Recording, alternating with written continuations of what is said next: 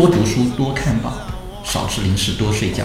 其实这里面已经把就是我们在整个职场过程当中，你可以做的一些事情，在这么简单的这么四句话里面，嗯，已经概括掉了。频繁跳槽的有一部分人，他有一个共性，就是你以为你在追求你想要的东西，但其实这个并不是你最最想要的。嗯，因为不是所有人，就是说你可能跳槽是一个好的结果的。你如果真的在这个情况下你适应下来了，并且能很好的接受，可能对你未来的发展是更有帮助的。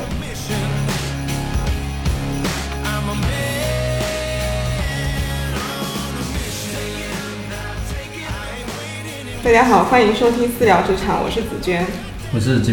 私聊职场是一档职场类播客，每周五更新，欢迎大家在泛用型播客平台订阅我们的节目。每期节目我们会挑选职场人会关注的话题，邀请相关的职场专家一起探讨。为了更好的为听友们提供支持，我们也开设了专门的邮箱，可以在节目首页查看。如果你有遇到职场困惑，可以给我们写邮件，我们会不定期的对来信进行解答。今天这一期呢，我们请来了两位老嘉宾，就是悠悠和小猪。我们先请悠悠给大家打个招呼吧。大家好，我是悠悠。对，听过我们前面节目的听友可能知道悠悠是做什么的。我刚才忘记，我应该再给新的听友们介绍一下。悠悠目前是在企业里面担任培训经理一职，在培训领域已经有超过十年的工作经验，就在人才发展和职场人培养这方面有颇深的研究。然后第二位是我们小朱嘛，九五后，呃，小朱也跟大家打个招呼吧。Hello，大家好，我是小朱。这一期我们聊的主题是大学生的职业生涯规划。就职业生涯规划这个主题吧，不管时代怎么变，它其实是一个永恒的话题。那我们先来第一个热身环节吧，就是我们在座的几位，我们分享一下自己曾经在面试的时候有被问到过职业相关的一些问题嘛？就是你是怎么回答这个职业规划的？你当时为什么要那样回答？因为我今年年初也经历了几轮面试嘛，基本所有的面试都会问到你职业规划。我的话，其实整体的回答我基本都是在一个框架内的回答，可能会基于当时面试官的一个个人风格去调整一些话术。还是逻辑性的一个回答吧，主要是分为两部分嘛，短期规划以及长期规划。短期就是同呃结合这个岗本岗位的一个 JD，就是我在现在的岗位上，我要通过什么方式，我在业务上达成什么结果，然后我能够为部门和公司带来怎样的收益，嗯，创造了什么样的价值，这可能是我会回答的。然后长期规划呢，就是我对未来整个职业路径的思考。一般来讲，我都是会呃说，基于本岗位，我希望一步步做到管理层。然后能够有属于自己的带领的一个团队，然后能够在部门内，呃，甚至在公司，然后具备一定的话语权，然后能够有一些独立负责的业务。然后再说这以上两点的同时，我也会结合一些个人优势来说，比如说我对我的职业路径，我不会苛求我一条道走到黑，我也愿意接受公司对我的一些调动。呃，然后我也愿意接受短期波动这样一个结果。如果公司在我工作的期间看到我在其他方面的一个价值，然后我也乐意去接受尝试跨部门、跨岗位的，或甚至是呃异地这样一个调动。然后我可能会说，我本身就是就是抗压能力强、适应力良好，然后善于自洽这样这样。首先，其实说实话，我觉得在面试时所说的职业规划可能都不是最真实的一个想法，因为我是觉得面试嘛，你主要的目的还是以能拿到。嗯，offer，然后找到工作为主，呃，所以说我基本是每一个面试我都是结合当时所面的这个岗位，它具体的岗位 JD，还有当时面试的这个公司它的规模，还有它的发展情况去匹配，然后阐述我的职业规划。对，基本是这样的。你刚回答的时候，就我在想，如果我是面试官的话，我都问不出什么了，就感觉我所有的顾虑你都提到了，什么调岗呀、出差外派啊什么各种。开始讲的时候，我就想问。难道面是不是面所有面试的讲那个职业规划都不是真职业规划？然后大家自己就说了。对我我还我还想到一个问题，就是大家都在面试的时候说职业规划什么，我要当管理者，以后带团队，有没有人是不想带团队？或者说你如果在面试的时候表达出来，我就想在这个专业岗位上一直做做做，会不会被鄙视？就是不想当将军的士兵不是好士兵，是不是所有的面试官都会有这样的期待？因为我我之前面试的时候也是这样的，我在。就是大型的招聘现场，有招聘主管在问我说：“哎，你的职业规划是什么呀？是不是三年主管五年经理啊？”我说：“哎，这个回答不错。” 后来我到企业里面去，那个因为招聘现场你就交个简历嘛，简单聊一下。后来去企业里面正式一面二面的时候，我就是按照这个话术去回答。我说，三年以后我要当个主管，五年之后我要当个经理，怎么怎么样子。然后，嗯，你很有想法，什么职业规划很清晰。就我进去的时候，他们告诉我，他们觉得我当初讲的很清楚，但其实我就是捡来的话术。但是我觉得，如果说这个面试这个招聘官他是一个专业的人力资源的话，他应该都能够接受你各种各样的这个路给自己设定的路线。即使不当管理者，应该肯定能够你理解或者他也知道，其实是有这样的路径的嘛。那是因为你是这么想的，不同的人他是有不同的预设和期待的，他他会用这个方法去判断，哎，这些人啊，他或者说他没有野心，或者他看不上这类人，他就直接把他筛掉了。小朱，你有这么多的那个实习经历，包括正式工作后也跳过槽嘛？就是你现在是怎么理解职业规划这几个字的？结合你自己的一个经验。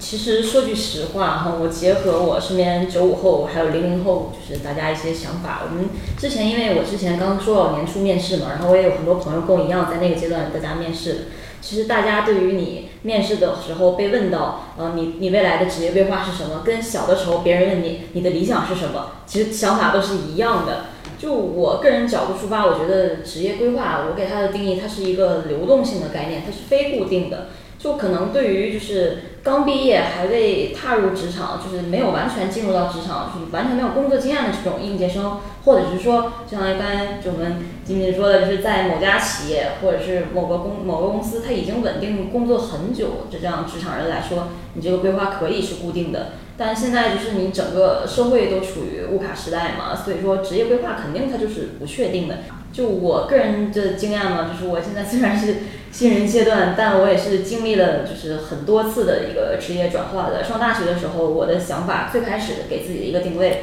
我未来我就是想从事呃传媒行业偏娱乐性质这样的一个运营或者是营销岗位。到后来就误打误撞的，我实习我去做了教培行业，去做了互联网行业这种运营岗。然后到后来，呃，正式工作呢，又从 C 端跳到 B 端去做营销策划，然后又跳回互联网大厂去做一个偏销售的运营岗，然后最后又跳回 B 端。就我觉得我的每段的职业规划都是不同的。然后可能我是觉得，因为我现在这个年纪，毕竟是刚，虽然说工换的比较久，但是刚正式工作也才一年嘛，我还有很多的试错的一个机会。然后目前我给自己的一个规划的方向，我可能更趋向于短期规划吧。长久的方向，像我之前，我大一就确定了我的岗位性质，我就是要做运营岗。但你看我后来，我的行业变换还是蛮频繁的，因为我觉得未来是充满变数的，你是去不断去调整，看你才呃适合哪个岗位才去做哪个岗位。对，这是我的一个想法。嗯，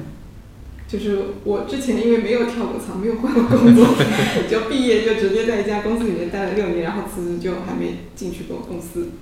就是我我现在理解的职业规划，就是我的人生规划。就是我没有说我我要做一份工作规划要做成什么样子，就是我我现在更多的思考的就是，呃，我以后要过成什么样子，我想成为一个什么样的人。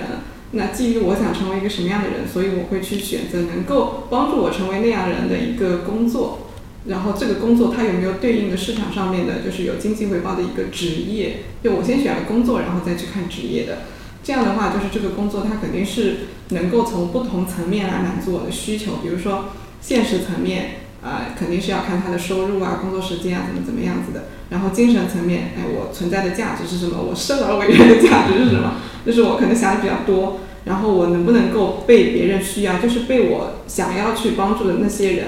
就是被他们所需要，然后也受到他们的认可。啊，在这个过程当中，我会有成就感或者感到很愉悦。就是从很多的层面来考虑，就是帮助我去成为我想要成为的人。就这样的话，就是像小朱刚刚说的，其实我的视野是很宽阔的。其实我不会限制说哪些事情我不能做，哪些事情我必须得去做，必须不做。因为以前我在做人力资源的时候，我给自己限的是很死的，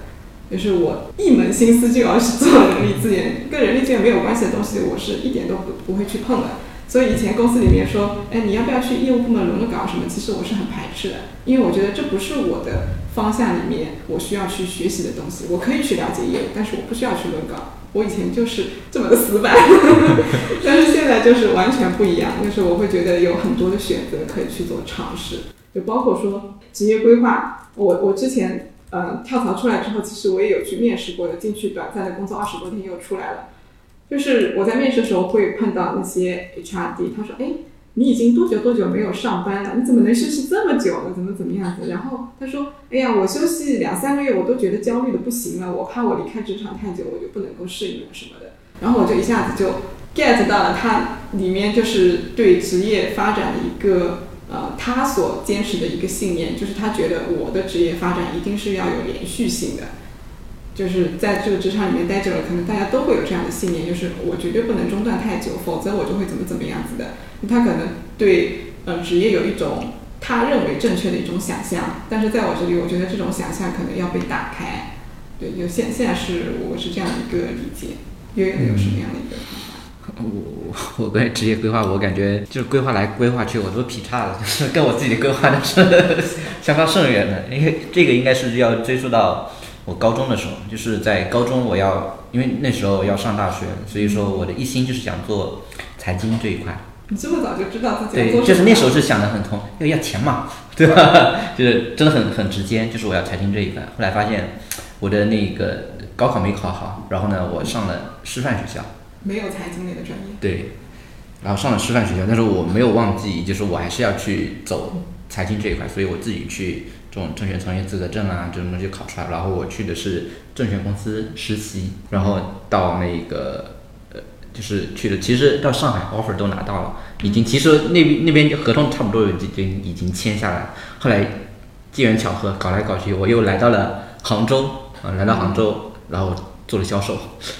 做了销售，销售完你看我应该是培训机构吧，应该是做这种各种方案。到现在，是我又到了甲方去做人力资源，其实这个我感觉是歪来歪去，歪来歪去，跟金融毫不相关对。，跟金融毫不相关。你你那时候呃想往财经方向发展，你对这个财经这个理理解跟钱有关？对对对，其实那时候就是最简单的是我经，其实高中的时候我经济学特别好，就是关于这一块，就是我发现呃我对这块还是相对来说比较敏感，就抓信息啊、或者是什么样的，就一些政治经济学啊什么的，可以，就是因为那那时候那种考试，因为我记得就是一百分的卷子我可以考九十九点五的这种，是，就是文科政治经。对，然后就给自己一些错觉，会发现呢，其实一方面，因为对于我之前也说过自己农村出来嘛，所以对钱肯定会有一种强烈的欲望。这也就为什么我在前前前面也说我自己还去创业过，对吧？就对这种欲望的，所以会更想去做这些事儿。但是你发现，你规划来规划去，规划来规划去，到现在我已经做人力资源，我发现诶也还可以，对吧？就是跟真的是跟我当初的那个梦想是八竿子打不着的。因为曾经为什么会有这种强的这种感感受呢？因为我曾经在在上海，我在东方明珠就爬到上面顶上的时候，让我感受到啊，哇，原来整个上海都可以在我的脚下，就那种那种，但到到现在就是已经没有了，就是现在已经会就是在上海那种节奏，我已经适应不了了。嗯啊，对，到现在，哎，在杭州这种生活感觉是蛮好的，就这种你看就是变化特别大。所以说，关于职业规划，我发现职业归职业，规划归规划，职业规划归职业规划，其实都都分得很开，只是我们大的方向没有变。其实我们要有一份属于自己，刚才你说的就是。哎，我自己认为我喜欢的工作，而且这份工作呢，能给自己带来一定的物质的这个基础之上，我有让自己能开心，对吧？至少我不会非常的一个痛苦。我认为这我们平凡的人在这个上面已经差不多了。那当然还会有更多，可能很多听众是非常优秀的，他可能有自己的非常明确的，我要开公司，对吧？我要有把自己的公司搞上市，各种。那这这个呢，可能就在我们这个。我们讲的这个规划之外，因为它有自己一套的一个思维、一个逻辑的一个系统。嗯，嗯，其实我觉得你的规划没有歪来歪去，因为你一开始定的目标就是赚钱嘛，嗯是你自己把赚钱跟财经绑在了一起。可能是我自己的认知，对啊认知认知上就是要你所有的工作都能赚钱，无非是哪份工作你更喜欢嘛，对吧？对但你所有工作你都能赚到钱。其实我我我比较认可，就是紫娟前面讲，就是呃，其实我们所谓的职业规划是，其实就是我们的人生规划，因为本身我们在整个人生历程当中，基本上半辈子吧，就是二十五岁到六十五岁是吧？就四十年应该在职场当中都在职场当中度过的。但在这个过程当中呢，其实我们就是在在不断的经历，然后再去不断的选择。其实就是前面这个呃小朱也好，或者说这个悠悠也好，在讲他们的职业的职业的一些历程当中。其实呃不一定就是说跟他原来的这个规划有所偏离。其实他的最终来看，就是说我的人生想呃，就是我从人生角度来讲，我我要的是什么，是吧？要的是一个能够赚到多少收入，是吧？有怎么样好的生活，或者说希望有一个什么样的这个家庭啊等等吧。然后奔着这个目标，我们围绕着这个去实现这个目标的路上，我们通过不同的职业去去去完成。对于我们每一个职业转换的过程来讲的话，其实都是当下最好的一个选择，因为我们每一个选择其实都是基于过往的经历啊、认知，然后在这个场景下，我面临这个两条路，我是选这个岗位也好，还是去去做那个事业也好，但是我基于目前的判断，我就选择这条路。当你走往这条路走的走走走着走着以后，又会有一个岔路，但是你这个岔路又会基于你前面走的这段路，又会来做一个选择。所以就是你很难完全按照你出发那个点走到底，就是中间会有不断的岔路。你在在经历这个岔路的时候，就前面走的路就会决定你后面选择的方向。我觉得大概是这样子的。在这个过程中，你你你无非就是你你是不是一直很清楚，我们说叫什么不忘初心是吧？你那个初心在哪里？你真正的终极目标或者你想要的人生是什么样子的？然后呢，就是通过不同的这个职业，然后还是往这那条路去走。我觉得肯定是这样子的。嗯，但这样的话，其实有一个问题存在，就是现在网上有一个数据调查，就是九五后他的一个第一份工作或者甚至前三份工作的一个离职率，就跳槽的频率都很高。那从这个层面来看的话，就是我们会去想，他们是不是每一次跳槽都是在做基于当时的自己最好的选择？呃，有没有其他的可能性？就是他，嗯，是遇到了什么问题，或者有什么样的一个考虑，导致他频繁的换工作？对这个，我们聊一下这个这个现状吧。就结合现实情况看，因为我百分之八十的同学还有朋友，就是包括我自己，呃，第一份工作离职，首当其冲原因肯定都是因为我在这家公司我工作的不高兴、不开心。大家在工作中呢，更多的关注是个人体验，因为普遍就是反馈。呃，人你都是需要以积极的态度，还有一个好的精神面貌，你才能更好的去完成你的工作内容。你不开心，你进而会影响你的状态，就难以去好好工作。我个人的话，就是属于我心情不好，势必会连带我身体不好。然后我心情不好的话，我就没有办法进入最好的工作状态。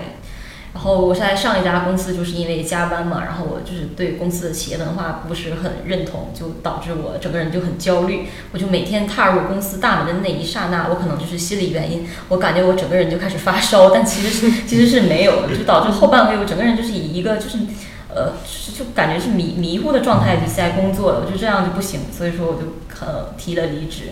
当然，就是其他人，我跟大家沟通过后，就是大家在职场离职，呃，不开心、不舒服的理由其实还是蛮多的。就是有的人，呃，认为就是工作内容的强度，它跟薪资，呃，给到的不是很匹配，可能就几千块钱的工资工工资，你凭什么要求我去做那么多的事情？另外，有的人会觉得，HR 面试的时候给你画的大饼与你实际工作的内容是有偏差的，你可能怎么去完成都你都够不上那个饼。呃，还有一小部分的人呢，是他与公司的同事相处不够融洽，有很多的矛盾，让他难以在这个职场中生存下去。我觉得大家就是九五后，还有包括现在进入刚进入职场零零后，大家离职呃快，然后跳槽多的原因，背后原因是我们身处这个年纪，我们就是没有太大压力的，有相当一部分的人他是依靠着家庭，存在着一个啃老的现象的。即使我们跳槽中间不工作，像你刚才说到的，就是我中间停滞停摆几个月，其实也没有太大的影响。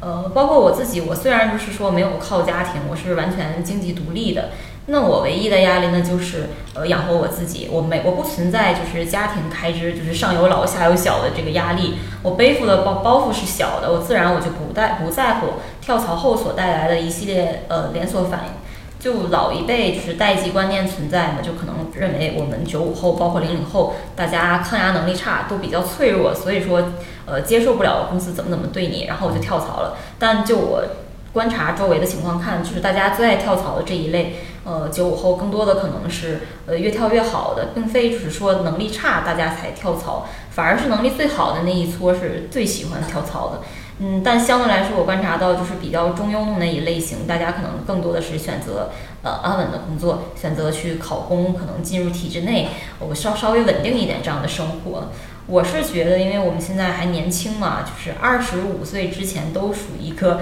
还可以，就是有很多试错机会的一个年纪。嗯，但我是觉得你去每一家公司，你不要就是只想着说我上个班我就走人。我我个人的话，我是身处一家学一家，因为我觉得没有一家公司是是是完美的，不可能你去这一家公司就各个方面都符合你当时进入这家公司想要的一个想法。嗯，可以取长补短吧。嗯，就嗯，每个人都会犯错误嘛。你在前一家公司你所犯的错误，你到下一家你就不要再犯了。你在哪家公司的时间内呢，你就把这个公司所所处的行业和业务你都了解透彻、了解清楚。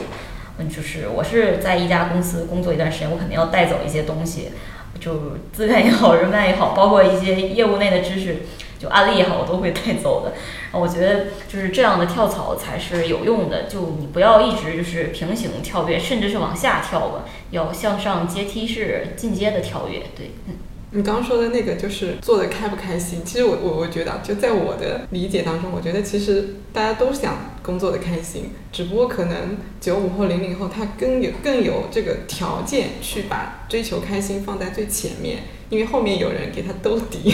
或者说他自己不需要承担太大的风险，就因为去追求开心这件事情。但是可能对于九零后或者八零后来说，他可能追求开心也想要，但是他有其他更沉重的生活责任要去追求。你赚钱也好，或者你必须要有一个持续收入的稳定工作也好，所以才导致呃不敢那么频繁的去跳槽。其实大家都想要工作的开心，所以。从这个层面上来讲，确实像你说的，可能频繁跳槽，他因为不开心，根本跟抗压能力一点关系都没有。只不过人家他更有资本去选择自己想要的。刚才我们小周说，他可以，比如说可以停摆两三个月。那对于现在很多的，就比如是在这个三十多岁，他结完婚，对吧？有小孩、有车贷、有房贷的时候，他其实要思考的是他整个家庭的一个生活的一个开支，而不是个人。啊，虽然说他也想跳，其实你会发现，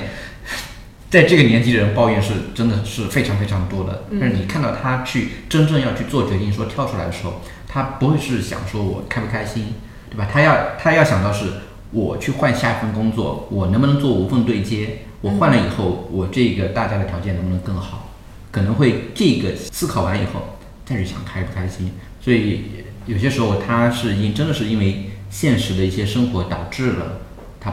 可能少跳一些。如果可能，这个 这种三十多岁的人，等他生活无忧的时候，可能跳起来比九五后更猛，也可能有可能这个，嗯，就是我是觉得就是八五九零九五是吧？嗯，就没有看过这个数据啊。其实我就是觉得这个离职率高，可能就是一个在这个阶段可能会面临的问题，可能跟几几后是吧？无非就是我们当下来看，你会觉得九五后因为刚刚经历过那个阶阶段啊。呃，因为我回想，就是我自己在毕业那个时候，就是我会发现身边的同学，其实前三年 跳槽都挺频繁的，嗯，啊，就是每次见面吃饭，就会发现他好像又换工作了这种感觉。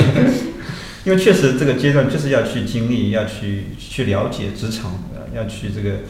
找到自己适合的一些工作也好，岗位也好，哪怕之前我我们前面说，就是他觉得那个当下是他最好的选择，但进去以后发现不是他想象当中那样，所以他会才会这个离职跟跳槽。另外，我觉得还有个角度就是，呃，从企业的角度来讲，就是我们在这批新人上的一些关注的程度，肯定肯定也会影响他们这个呃跳槽的原因啊。不管说是开心也好，是吧？还是说能不能在这个岗位上能够找到它的价值啊，或者说意义，是吧？这个悠悠因为之前带带管培带的比较多一点嘛，就是我们在面试的时候，肯定是不管宣讲会也好，或者在面试以后，大家这个新人在提问。这个工作当中啊，在在进入这家公司以后的一些一些规划，或者说晋升路径是吧？能够提供什么样的培训培养？那肯定会有一相应的东西能够给他回应。那当他进入职场以后，一般来说新人肯定会有一个代教老师是吧？但实际上这个代教老师呢，往往也是老员工或者基层管理者，或者还不是管理者是吧？那就无非就教他一些做事情的方式方法。对他的人呢，这关注我觉得是会比较少的。有些人合得来可能还好一点，呃，跟他一起会比较开心，是吧？这个这个有有有有比较好的导师，是吧？嗯。其实这这有点像，就是你能够遇到什么样好的代教老师，有点也是开盲盒的感觉，是吧？嗯。遇到好的老师，他能够心情愉快，是吧？呃，一一个是心情愉快，一个是也能够做一些他喜欢做的事情，是吧？然后他可能会留的久一点啊，否则的话，他越是走了越是。对对。这个我我感受是蛮深的，因为我们公司之前就是会有一整套相对来说比较完整的这个管培生的一些带教制度，包括导师，甚至我们是双导师，对吧？人力资源一个，然后呢，作为就是他们的直接上级也好，就是那一个老员工也好，我们发现真正离职的，其实你发现。你这个导师没找好，直接真的是直接影响到他的，他会传很多的负能量给他，然后真的没多久，可能两三个月就走掉了。你会发现有一个就是他自己又非常正能量，然后带着他的这一个快培生，你会发现他也会很快的去成长。还有一个就是部门给到的一些资源，这个我们也感受非常深。同样的两个我们认为是真的差不多优秀的人进去，然后有一个部门他是认为。他是愿意去花资源、花时间去培养他的，他会把很多重要的项目给到我们这些管培生。虽然说会犯错，但是他会包容他。三年的时间，你发现他已经成为部门的骨干了。恰恰另外一个部门，他就从我们在校招的时候，他就说我不愿意去培养校招生，我要去招有经验的这个员工来做事儿。然后发现他们这就关注相对来说比较少，慢慢的、慢慢的，他就人员全都流失了，然后就会一直形成。这边的这个团队，如果是关注我们管培生的团队，他的青年骨干越来越多，而且这项目越做越好。然后我们另外一个就是他不大去关注这种青年的力量，他只去招这种有经验的这个人的这种部门，他会一直就相对来说会慢一点，不会发展的这么快。所以说刚才那个金明说的，这个跟其实跟其他员工离职也是一样，他的直接上级、直接代表的上级以及部门对他的关注。是非常非常重要的，这个也可能就是不跟九五后的所谓的开心啊，或者说他们这种生活相关了，更多的是组织这一块的一些因素。嗯，对，我我之前提过好几次离职嘛，就是为什么最后都没有走，就是跟我的直属领导有很大的关系，因为就感觉工作还是挺愉快的，所以就在做决策的时候，前面几次都会感情占上风嘛。可以忍一忍。对，就是我要强行从我现在的。不满意的工作当中找到对我有价值的部分，然后就觉得，哎呀，为了这部分有价值的，我再忍受一下我其他很不满意的部分，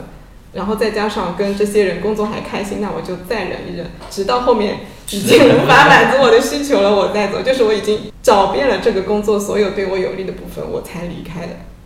就是我，我是想。聊一下，结合我之前就做人力资源的，我看到那么多的简历，然后包括后面就是给人家做这个生涯辅导的时候，我觉得就是这种频繁跳槽的应届生，因为他们本来职场经验就比较少嘛，我有三个发现，就是为什么这部分人他的一个跳槽的一个频率会比较高。第一个，我是觉得他们判断企业是不是符合自己的要求，甚至在合法性上，其实经验是很不足的。所以，如果说有这种情况的话，可能要给自己的一个求职的历程做一下复盘和设一些底线，比如说什么样的企业你坚决不能去，什么样的业务你就千万不要做了。然后第二个就是频繁跳槽的有一部分人，他有一个共性，就是你以为你在追求你想要的东西，但其实这个并不是你最最想要的。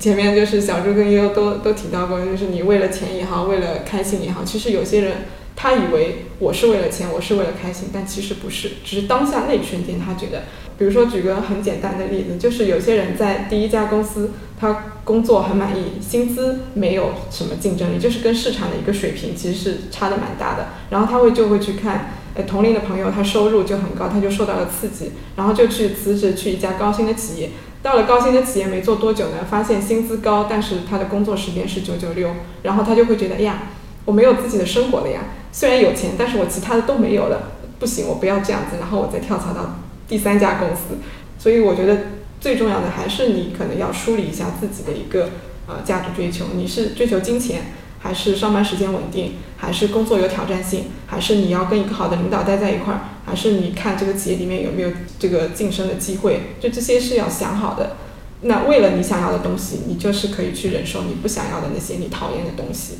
对，这个我觉得很重要。然后。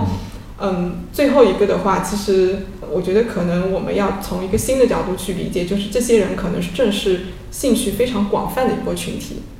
就他们在跳槽，就是在试验和排除哪一个才是我真正以后可以去做的工作。那他为什么现在会这么做？因为他可能之前的时候就是实习的少，就像小朱那样子，就是你可能如果大学期间花了很多的时间去做不同的感兴趣的工作，然后一一的去做筛选和排除的话，那正式毕业之后你就不需要再去做这样的一个重复的工作了。所以对于大学生来说，我其实不太建议过早的去做职业规划，但是到大三、大四的时候，还是要去对自己做一个评估的，就是你可能会列出来你感兴趣的几个职业，然后你去想办法去接触到这些职业，然后去做一些排除。这样的话，毕业之后你找的工作就会非常的精准。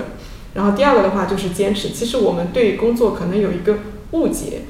就是觉得我去做感兴趣的工作，我一定是会做得好的，相对来说能够呃做的优秀。但其实并不一定是这样子的。有些工作是你要花很多很多的努力，然后把它做的优秀了，你才会去爱上它。因为做好了就会有自信，有自信了你就会做得更好，它是一个循环的过程。对这也就为什么很多时候，其实我们在做一件事情的时候，要从简单的事情去做。嗯为什么会会想到这个呢？就经常就是跟我们，因为我们在培养这一款美声的时候，每年会花大量的时间跟他们进行共创很多创新的东西，会发现我们会发现这群人啊，特别适合去做战略家，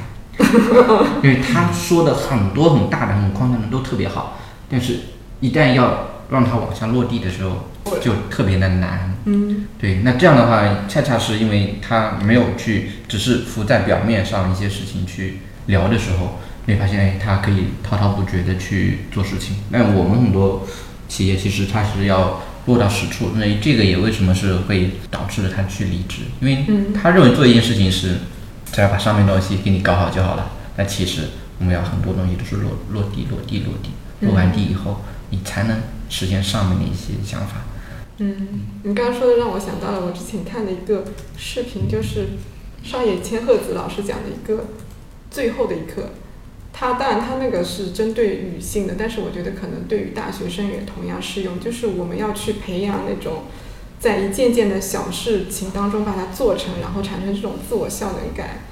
不管是新人或者是工作几年，其实我们都能够看到有这样的员工，就他是不愿意去做一些看起来没有太大价值的一些工作的。但我觉得从小事情当中把它做出色，然后做出它的一个价值，超出原先其他所有人对这件事情的认知，这个其实是一个很强的能力。如果说你所有的事情都要靠上级来帮你规划它的价值点的话，那你其实在职场里面是很难走得远的。你必须具备你自己给这件事情规划出非常高的价值，然后把它实现出来。然后我我们再来聊一下，就是还有一个情况呢，就是很多大学生他进入公司之后，他的规划、职业规划或者公司面试的时候，HR 给他的规划其实是会被打乱的。比如说一开始他可能是进入了大企业的一个管培生，但是做了一个月之后，因为公司的业务问题啊或者整体行业的问题，他要去转岗做销售了。这个情况其实还蛮多的，我之前就遇到过好多非常优秀的一个研究生，他可能在房企或者其他的一些大型企业。管培生做了一个月，都集体要被转岗去做销售，这个跟他们原先的规划是严重不符的，所以他们就只能够跳槽。就我们来聊一下，如果遇到这种情况的话，我们能够怎么样来调整自己？这个我感觉就是你要去真正去明确你这个到底是转岗还是轮岗，因为很多企业其实是有像这种房企或者什么，它其实是有轮岗的机制。你在销售那可能是要干个半年，然后再慢慢的把全流程给琢磨清楚了，然后你再去放到你的原岗位上去做。他那个就是没了。啊，直接就没了。那如果是真的是直接去就没了，然后你这个就是刚才跟你说的其实一样，你要想清楚，我为什么要转？我转了以后我适不适应？如果真的是不适应的话，跳槽是最好的一个方式了，就快刀斩乱麻嘛，千万不要把这一个时间浪费在我到底要不要适应这个事情上。如果我认为不适应，马上走，再去找合适的，也比在这儿就是我整天难受的，我再去到底想要不要，那为什么不去到别的地方去试一试？我认为这个会，其实也是符合他们九五后去不断去做新尝试的一个特色特点嗯。嗯我是觉得规划被打乱，就是是一个很正常的事情，在职场。嗯，如果真的是轮岗或者调岗，你真的感觉不是，那你跳槽就是你最好的选择。但如果你感觉，嗯，我还可以能尝试接受一下，那你就尝试的去接受。呃，身处变化之中嘛，就要适应变化。就像我个人的话，因为我去年嗯正式工作其实是属于一个给我的定岗不是很清晰的一个状态下的，就跟我最初 HR 面试给我的呃定岗已经是偏离很大了。就我本身在做文案的同时，我又做了一些营销，又做了一些销售的工作，我整体的工作的内容是交叉的。但我个人感觉还好，我也没有说存在一些就是不适应的状态，因为之前实习都是运营岗位嘛，就存在工作交叠的情况。嗯，做一些新媒体嗯策划，同时我也要做一些销售这方面的拓客。就我一直想的就是 能者多劳嘛，就在你特没有在你职场内新人阶段，你工作能力没有一项特别突出的情况下，其实你多做一些岗位上的变动也未必是坏事。就是要就是把学会把波动变成动力吧，就是最重要的就是心态上的问题，你心态上要保持乐观。嗯，举一个呃案例吧，就我有一个朋友说，最好的朋友，他比我性格还要内向。他就是学英语的嘛，毕业想法就是我要做英语方面做一个助教啊，一步步当老师什么，在教育机构。但他在发现自己在助教的这个过程中，嗯，他不突出也不优秀，也没有得到公司什么什么表扬。后来呢，公司也是业务上面的调整，因为他刚好我们毕业那年是属于是呃在线教育最发达的时候嘛，然后给他调去了销售岗位。刚开始他是很不适的，但后来我们私下里也聊过，就是该怎么样去应对这样一个状况。但他是不想离开这个公司，也觉得就是暂时性可能，呃，万一在这个销售岗位，我我可能会发光发热呢。你们说那好，那你就既来之则安之。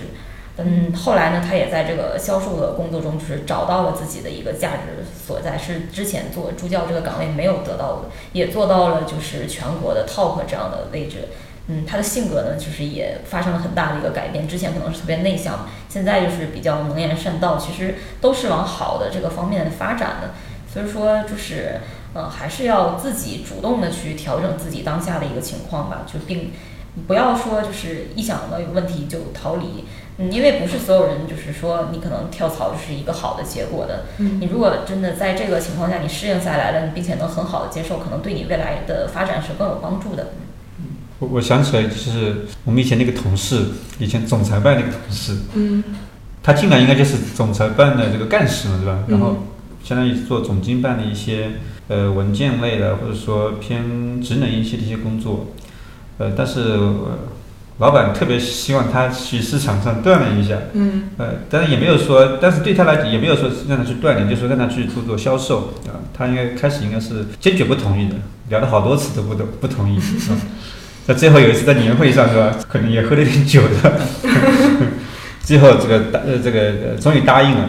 答应完去做以后，他就发现做的挺好，呃，好像连续几年他们的部门的业绩应该在公司里排名都是呃呃完成完成率应该是最好的。嗯。还奖励出国旅游啊什么的。呃，这个例子就是说，呃，很多人确实就是我们会不太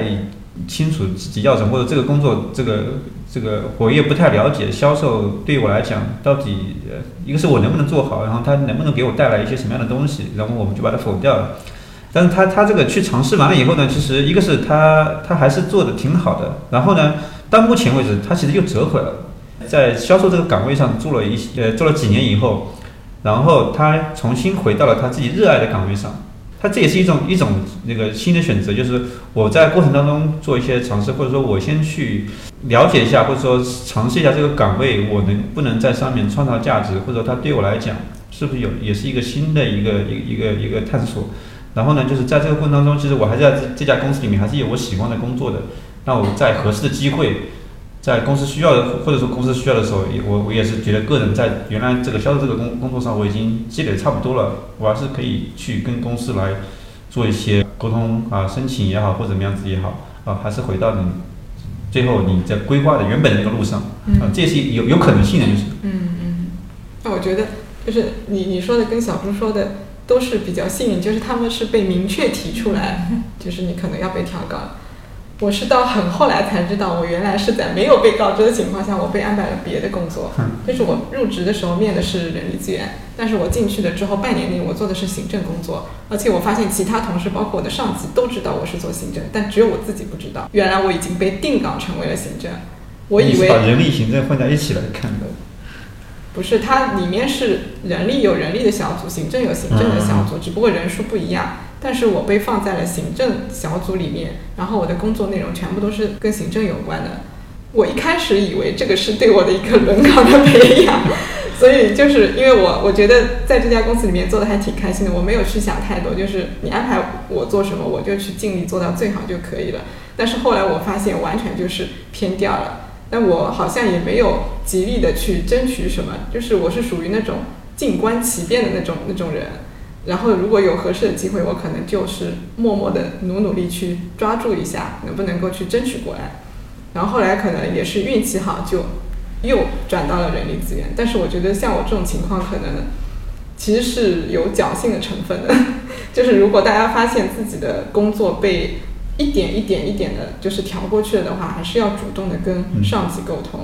对，因为可能不是所有的领导他都会那么清晰的告诉你。你要转岗了，因为他可能会担心你流失啊，或者怎么样子的，然后你就被蒙在鼓里了。或者有些人觉得，哎呀，我公司让我留在这里，我已经是很大的幸运了，我就不要去要求那么多啊，怎么样？就是这些都不要想。如果说觉得自己现在做的工作偏离了原先的一个想要去做的方向的话，还是要及时的去沟通，然后争取自己最好的一个选择。那你之前在做人力资源的时候，就是我们经常会问候选人，你的规划是什么？嗯，就是候选人问 HR 来，会问 HR 就是公司对我的职业规划是什么？这种问题多吗？一般来说是怎么来说？多的，就是嗯，候选人问 HR 这种问题，我觉得 HR 的套路跟求职者的套路是一样的。我我一般回答是回答呃还是比较真诚的，就是我我不会去夸大。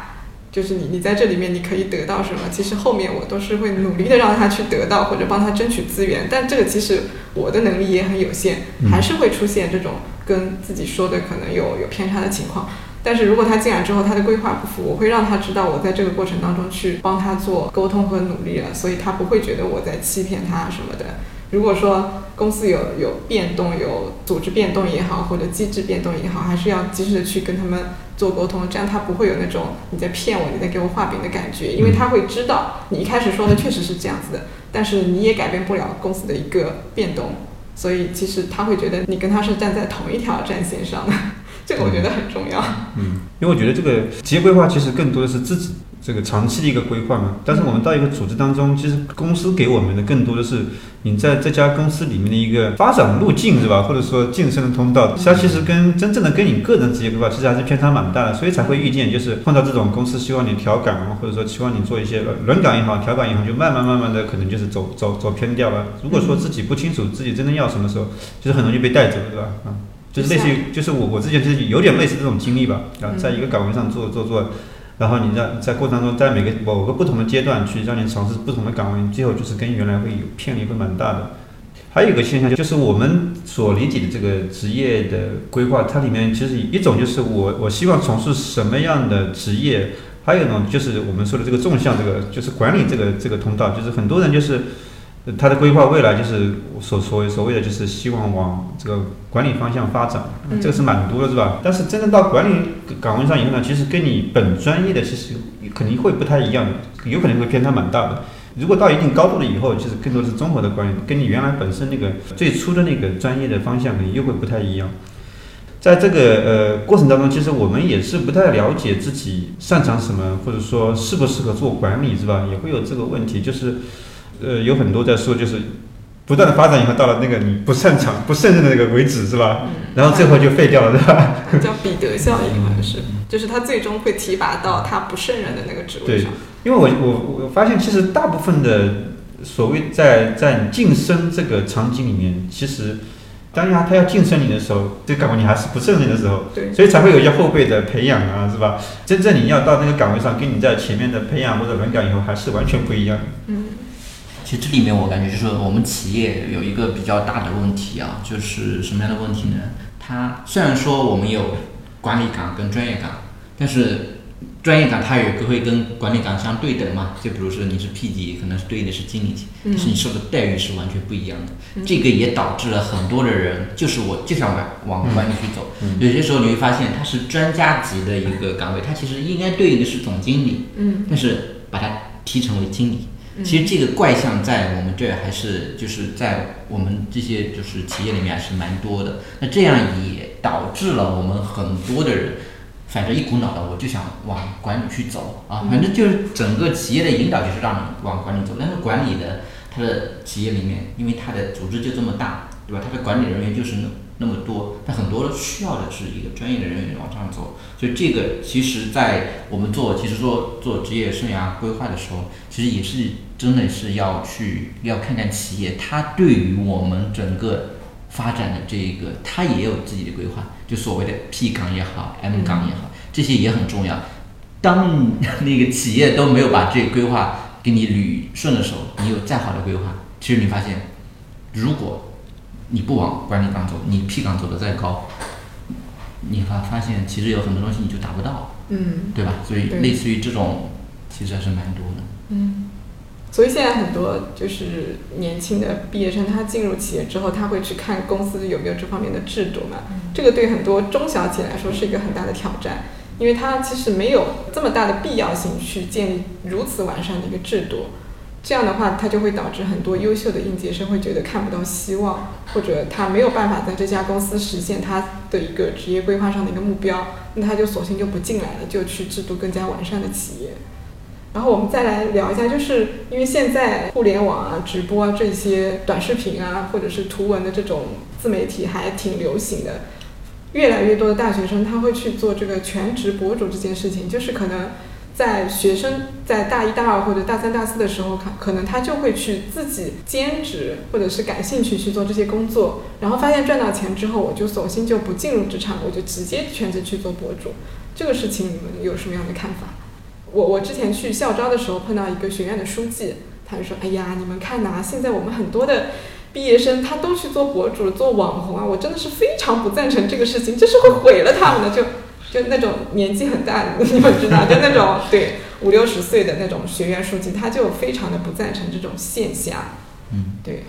就随着这种互联网或者现在这个数字化，其实你有很多行业和很多岗位其实都已经被颠覆了嘛。那重新定义工作，其实之前好几年之前就被提出来了。然后就像打游戏一样，其实，在我们那个年代，你说打游戏是不务正业，后来你发现现在打游戏也打成职业了，他的一个收入特别高，而且而且也成为我们一直一些国家级的这个比赛，哎，登登录了，就是它是已经正式被定义为是一项体育运动，所以说。有些时候，我们到到现在，其实有些观念我们也是需要去做一些改变，就是我们去做什么样的工作不重要，而且每个人都有自己的特特长跟爱好吧。就是你想说的这种博主，其实有时候会发现他是爱好遇上了工作，这是是件非常美妙的事情。那当然，这也不是一件非常容易的事情。恰恰为什么那个老师会这么说？其实他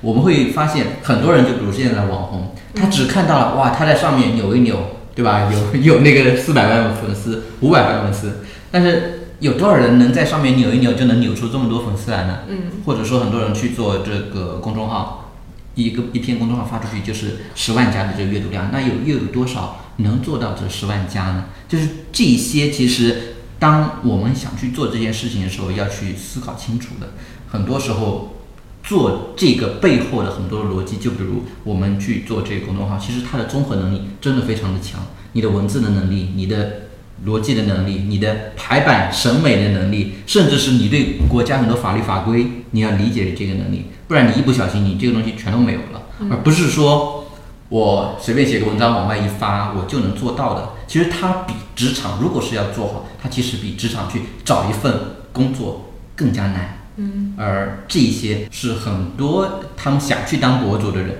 没有，可能是没有看得到，他只看到很多表面形象，他们很风光，他们直播带货，对吧？能赚很多钱，他们去这个写篇文章能带很多钱，甚至他去拍个那种当模特做写真能拍很多钱，但是背后的很多东西其实没有看得到。当他如果是真正看到了，而且他愿意为之付出所有的努力的时候，我认为他去做这个博主其实是一件好事，这也是一份工作，而且甚至是他把它当做当做一个事业来做了。嗯，那当然就是如果是仅仅大家只是看到了表面的风光，而，自己一一股脑，然后一窝蜂去做这些事情的时候，其实就是会出现老师说的那个情况，其实真的 有点那个不是特别合适，因为真的会废掉了自己。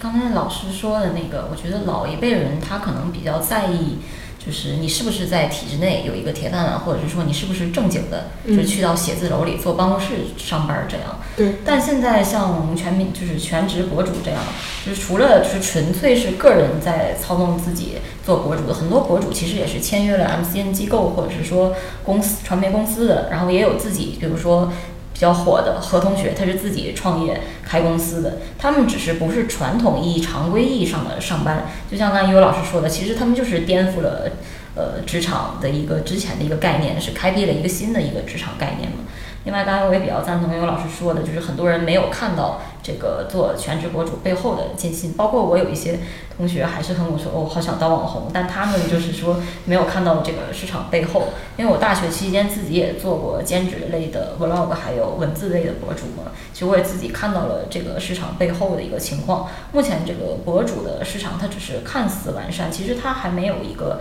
特别完善的这样一个体系，另外就是网络的迭代率是很快的，你被淘汰的速度也是很快的，不是说每一个博主都能保证他有一个呃稳定，甚至说是递增的这样一个热度，甚至说有很多博主他可能只能保持两年，甚至是更短一个时间内的一个热度，嗯，所以说就是像龚优老师说，不是每一个人都适合当博主的，你当博主不光是要有颜值，也要有声音，要有头脑，要有创意。嗯，要更要能一直输出新的概念，你能激发呃互联网受众的兴趣，然后激发他们思考，甚至是喜欢，打造受众的这个粘性，就是你要做到这个不可替代性，你才能把博主变成可持续性的工作。因为现在很多大学生可能是没有看到这一点，再加上现在社会导向和。呃，互联网导向的，因为博主确实是大家已经前一阵子看到有有助知名博主偷税漏税这个事情的，就是，呃，当互联网博主这个事是除了娱乐圈明星以外最挣钱的一个职业，很多大学生他就只看到了这个光鲜的一面，他没有了解到背后这些个残酷的一个事实吧。反正当全职博主这个事，像尤老师说，你可以，如果你真的就是有不可替代性，真的就是有足够的这个综合能力，有这个创意去做，你可以去做。嗯，因为当博主不是空想嘛，你背后也要积累很多别人看不见的技能，你前期是要付出很多的。另外，这个做博主就推荐大学生，如果做博主的话，你到底要看清自己的能力，另外你也要找准自己的一个赛道，你不能盲目的去做。像我身边就是大学同学也有很多做全职博主，大家都是呃，要么你就是做颜值博主，我真的纯纯正正就是靠脸吃饭。我还有一位大学一位女同学，她目前在某音平台积累了五百万多的粉丝，她也是。走的变装博主的路那个路线，他属于长得很有个人特色的那种，但是可以说不好看，就是他抓住了自己就是很有特色的那点放大，然后就是成功打造了一个个人的 IP，然后他走的这个赛道呢，变装赛道也是算是现在当下最挣钱的一个赛道嘛，然后他也开创了目前自己在呃杭州做了一个服装品牌的一个副业，在某宝开了自己的店，其实这样就是属于说抓住了一个。就是自己就是最适合的一个赛道了。嗯，你这么一说，我就感觉做这个全职博主其实还挺难的，因为你去企业里面你是岗位挑嘛，你挑出来最合适的然后去做就行了。但是你如果做全职博主的话，所有的路线、工作内容你都要自己去规划的。创业差不多。对你包括挖掘自己的优点特色，你也要自己去挖。企业他好歹还会面面一下你，然后你你知道你在面试过程当中聊多了，你可能就总结出来，我可能有哪些。很独特的一些竞争力。那如果是做博主的话，你全部都要自己分析，然后自己去做市场调研，你要看其他的人做的怎么样，就是就是一个挺完整的一个小创业的项目，感觉。就是有一个我亲身经历的，就是我们疫情不是二零二零年的时候开始的嘛，然后我发现那段时间的公众号特别特别火，而且是我曾经也加入一个，就是我们不是要粉丝要五百的粉丝嘛，才可以开通广告组。嗯。还有大家都在各自的刷，然后我们加了加了一百多个，就相互关注的这一个公众号。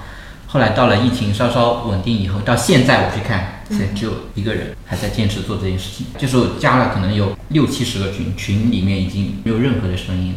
然后你看更新的也就更新到疫情差不多，就那时候已经大家可能要放松一点的时候，就稍微好转的时候，大家已经正常去上班的时候，大家已经把这个放弃了。也不是说。嗯，放弃可能做公众号可能是有些难，或者说他在工作能去付出的少一些，能得到相应的回报。所以这个后面其实有很多很多的东西需要去付付诸于努力的，而不是说大家想一想，你随便写写文章就能有个十万加。嗯，我对博主不太了解。反正我觉得就是一个就是还是根据自己的能力特点，就是有些人是看到别人在做，他是想尝试一下，是吧？或者说自己有一点资源或者条件可以去试一试的，那也就试一试，是吧？如果说真正要把把它当做一个职业或者当做一个事业来做，那肯定要做好长期投入、长期坚持这个准备。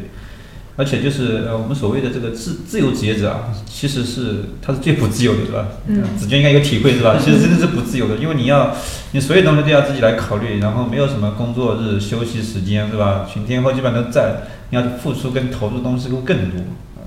对。那我们最后再来聊一下，就是我们谈正经的大学生的职业规划，就是回到可能对大学生有普世的这种比较有价值的一些建议，我们来结合自己的经经历聊一下吧。就是，嗯、如果说要找到一份比较适合自己的工作的话，我们可以采取的哪些步骤或者需要考虑的点，可以分享给大家的。因为我才告别大学生这个阶段不久嘛，而且我自己的职业规划可以说就是一直在变动的，嗯可能也给不了太多比较好的建议吧。嗯但我唯一的建议就是希望现在在校的大学生就是要，呃，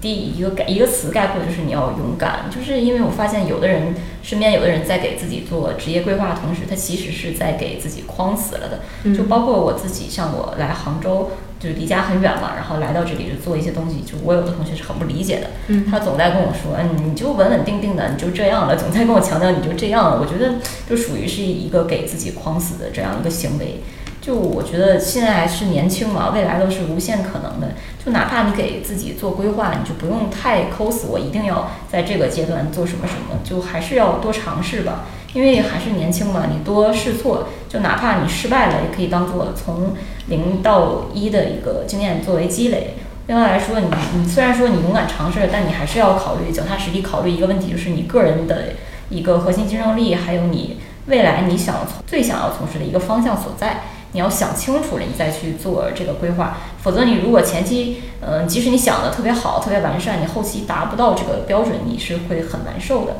对，就是反正还是不要空想吧，还是在呃之后的工作中去找到这个未来的职业这个方向的一个平衡。对，嗯，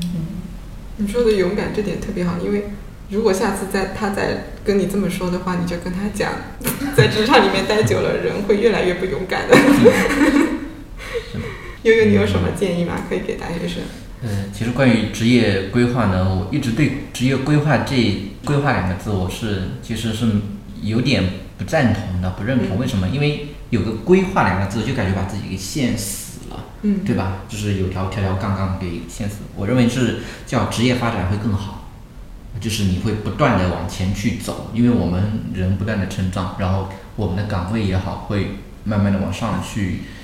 走，然后我们的专业也会不断的变宽，我们视野也会不断的变大。然后呢，呃，我认为就一直就是我坚持的一个想法，就是我们一定要叫什么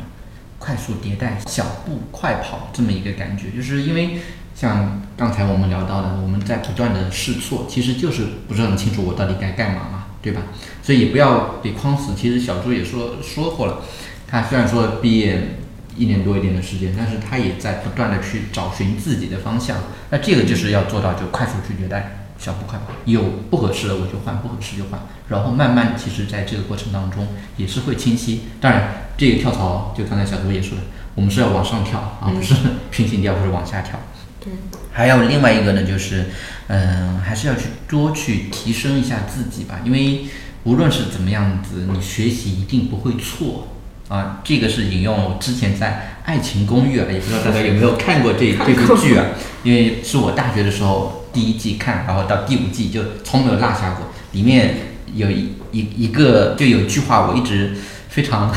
记，非常记得很清楚啊，嗯就是叫多读书，多看报。少吃零食，多睡觉。其实这里面已经把就是我们在整个职场过程当中，你可以做的一些事情，在这么简单的这么四句话里面，嗯已经概括掉了。叫多数多读书，多看报。你要去掌握很多的知识技能，你要去掌握很多的讯息，来让自己不断的去变得强大啊，少吃零食，多睡觉，就是你要有一个强大的一个身体啊，让自己可以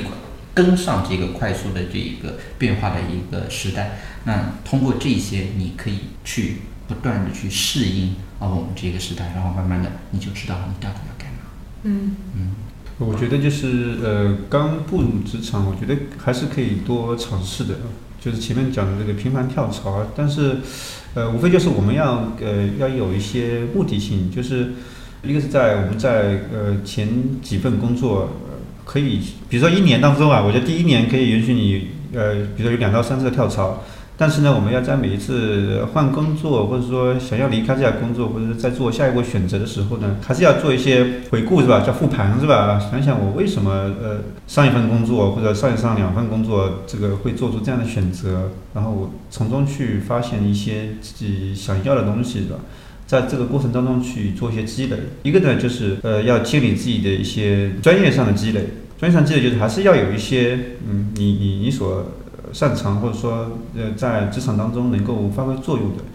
而不是说这个呃泛泛的我各种各样都经历过，但是我经历完了以后，可能这个能够给我留下一些什么东西的是吧？啊，就像小朱说的，我要带走一些什么样的东西是吧？啊，能够沉淀下来的东西，那为你以后在职业职业这个发展上有一些帮助。因为往往大部分这个前期我们经常频繁跳槽，可能就是因为有些就是因为。当时不爽了是吧？心情不好是吧？某一个挫折，这个压力扛不过去了，他就走了是吧？但是但是，然后走了以后，就是到下一份工作，可能又会遇到同样的问题，就是反反复复吧。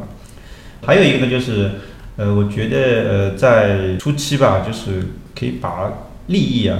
就是收入上，我觉得可以稍微往后放一放。那，之前在面试，在这个呃一些刚毕业的学生学生的时候，还是有蛮多人会把这个钱提的蛮蛮前面的，就是大学读完，我就是刚要走上社会了，就是要赚钱，呃，什么什么的，是吧？嗯，但是我觉得就是从长期来讲的话，更多的从更多的是这个这个呃后续的发展上一些各种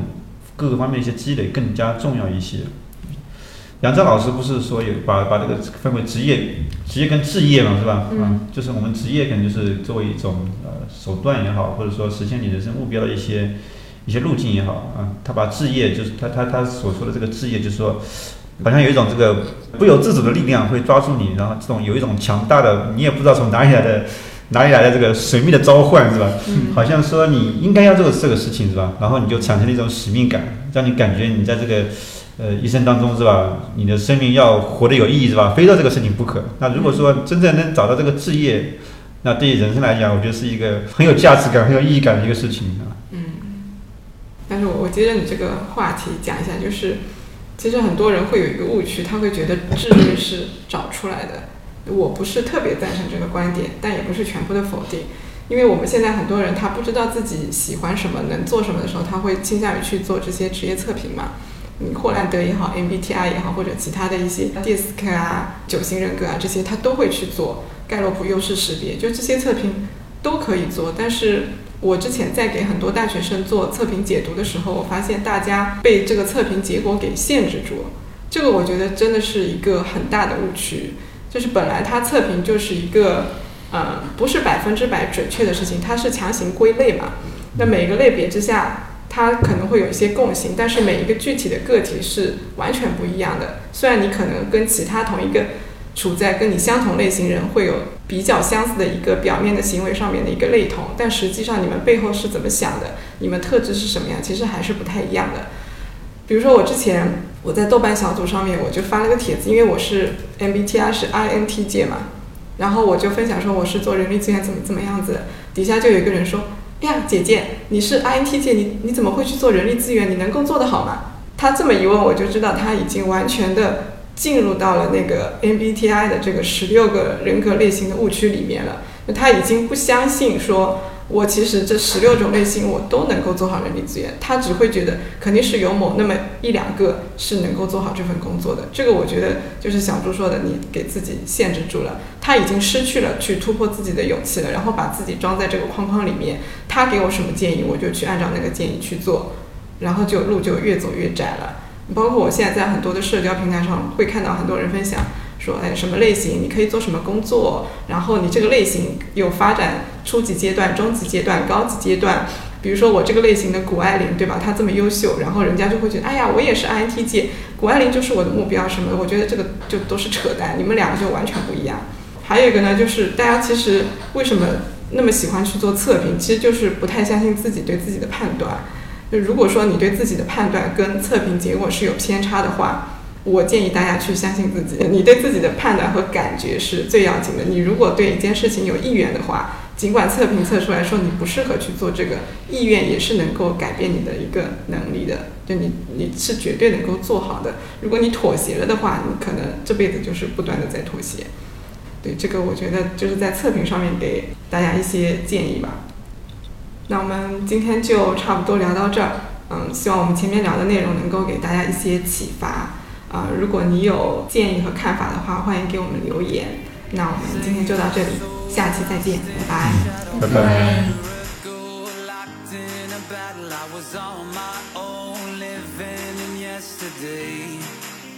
Locked